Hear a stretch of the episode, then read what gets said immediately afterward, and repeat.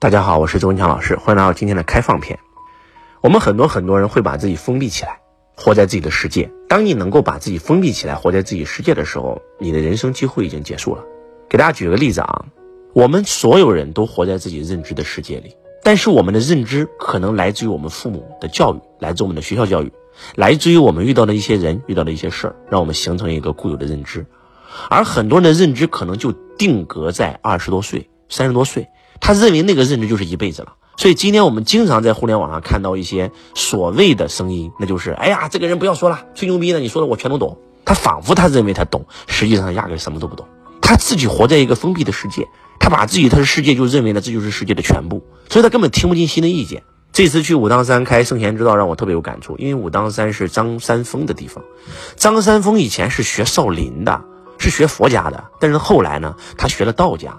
就因为佛道双修，所以他才创立了那个太极拳，才创立了武当派啊，不叫创立了太极拳，叫做升级了太极拳，对吧？创立了武当派，成为了一代宗师。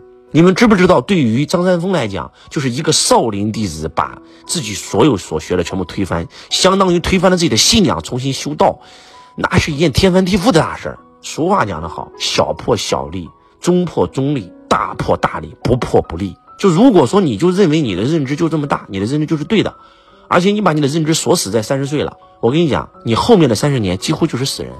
而张三丰就是敢于推翻自己认知的那个人，打破自己世界的那个人。只有你把你的认知给打破了，你的世界才会变得更大。只有这样，你的生命才会完全的不一样。周老师就是一个这样的人，我是一个会自我否定我自己的人。就是如果你听周老师的音频或者听周老师课，你会发现一年前的周文强跟现在的周文强，那完全就是判若两人。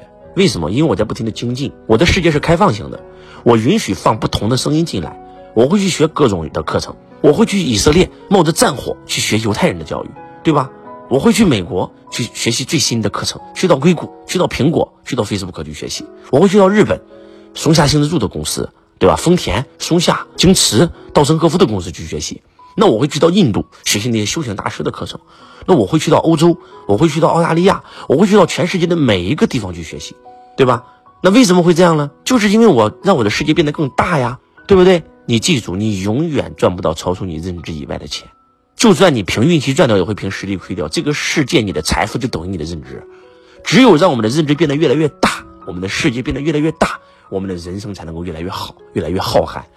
为什么很多人跟着周老师学习？他不是学一年两年，不是学一次两次，他一学就学了十三年。周老师做培训只做了十三年，他跟了十三年，为啥嘞？就是因为他发现师傅，我跟你学习，我发现你每次都不一样，你每年都不一样。我我觉得我这十三年不是在跟着你一个人学。我说啥意思啊？他说我感觉到你已经换了一百多个版本。我感觉到你像这一次我圣贤之道这个课，我已经第四次听了，师傅，但是这次又不一样了。完全颠覆啊！所以我觉得我从你这儿每次都能看到一个更大的世界，哎，这就是一个非常厉害的人。也就是说，乔布斯和任正非都曾经说过一句话，包括马斯克、马云都说过，就当变化来临的时候，这家公司的态度就决定了这些公司的未来。如果变化发生了，变化来临了，这个公司很恐惧啊，保守，拒绝改变，完了，这公司废了，对吧？最早发明出来这个。啊，智能手机的其实并不是别人，恰恰就是诺基亚。最早发明胶卷的，恰恰就是柯达，但他们抵制变化。而如果一家公司或者某一个人，他看到变化是欣喜若狂的，是拥抱变化的，你记住这四个字叫拥抱变化，那这个人大势所趋，未来不可限量。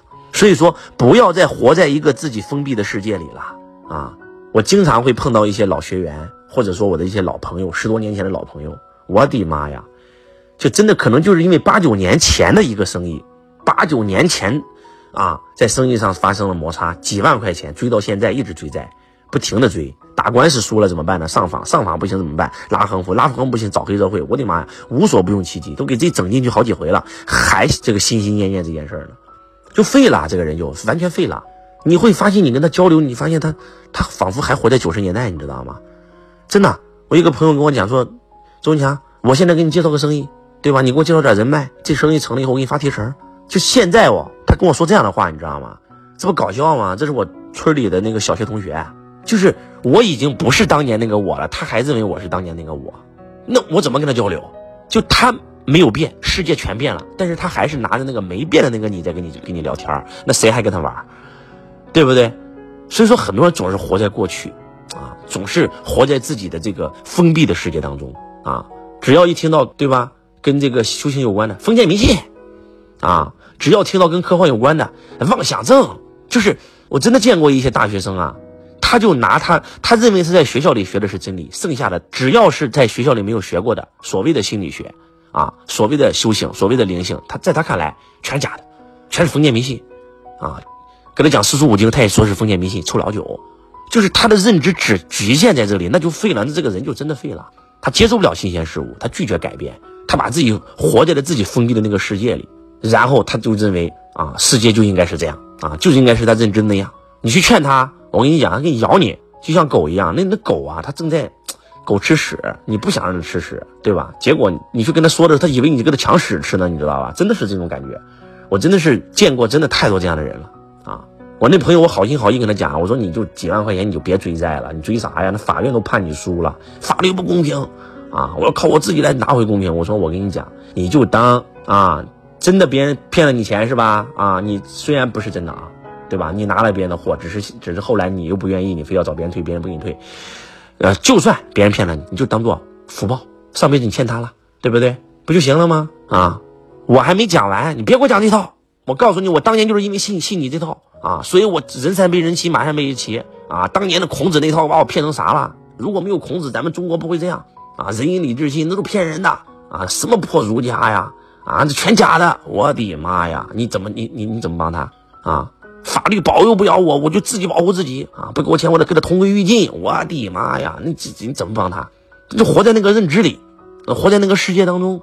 所以有时候人真的是挺可悲的啊！还是那句话，不要给自己设限，人要活到老学到老。